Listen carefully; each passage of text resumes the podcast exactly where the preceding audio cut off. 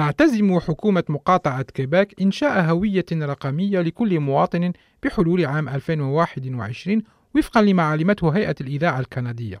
وسيمنح ذلك مجموعة من الخدمات التي يمكن الوصول إليها عبر الهواتف الذكية. وإن كان المشروع يهدف إلى تسهيل الوصول إلى الخدمات العامة فإنه يهدف أيضا إلى تقليل مخاطر سرقة الهوية. وأكد إيريك كار الوزير المفوض المكلف بالتحول الرقمي الحكومي في حكومة كيباك أنه يدرك تماما أن في الأمر عجالة. فقضيتا سرقة البيانات في مصرفي ديجاردان وكابيتال وان واللتان كشفتا لاحقا عن عيوب كبيرة في حماية المعلومات الشخصية كانتا حاضرتين في ذهنه. Ne peut pas se permettre de, de, de, ne pas porter une attention particulière à protéger ce qui a de la valeur. Les données ont de la valeur, donc il faut apporter une attention particulière à la protection de nos données.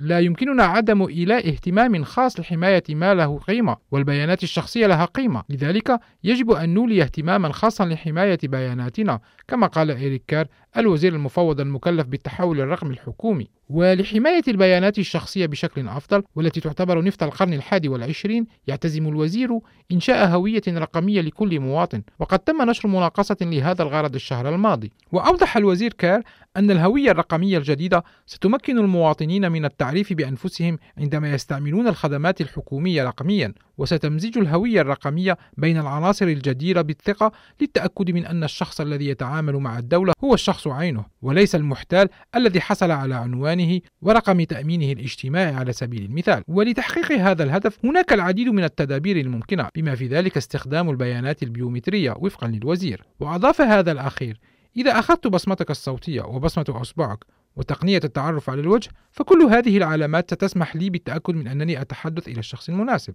ومع ذلك يدرك الوزير كير أن استخدام القياسات الحيوية يطرح بعض المخاطر. ودعاه خبير في الأمن السيبراني إلى توخي الحذر الشديد ويقول باسكال فورتان الرئيس السابق لشركة GoSecure إذا أضعنا معلوماتنا البيومترية فقد يكون لذلك عواقب وخيمة على حياتنا بأكملها. وأضاف هويتنا البيولوجية تمثل أقوى عامل لتحديد لكنه يشكل كعب أخيل نوعا ما. كما قال باسكال فورتان. ويعتقد رئيس شركة OKIOK وهي شركة مختصة في الأمن السيبراني أيضا أن الحكومة تتخذ خطوة في الاتجاه الصحيح من خلال مشروع الهوية الرقمية هذا. وقال هذه خطوة ضرورية يجب اتخاذها لأنه من الواضح للجميع اليوم أن استخدام معلومات الهوية الثابتة مثل أرقام التأمين الاجتماعي أمر تجاوزه الزمن، فبالنسبة له ستحد الهوية الرقمية من خطر الاحتيال لأنه سوف يعتمد بشكل أساسي على التشفير. لكن كلود فيجون يرى أن أحد التحديات التي تواجهها الحكومة هو إيجاد طرق أخرى لتوفير الهوية الرقمية لبعض المواطنين مثل كبار السن. يجب أن نكون قادرين على تقديم الخدمات لجميع من يحق لهم الحصول عليها، وهذا يعني حتى أولئك الذين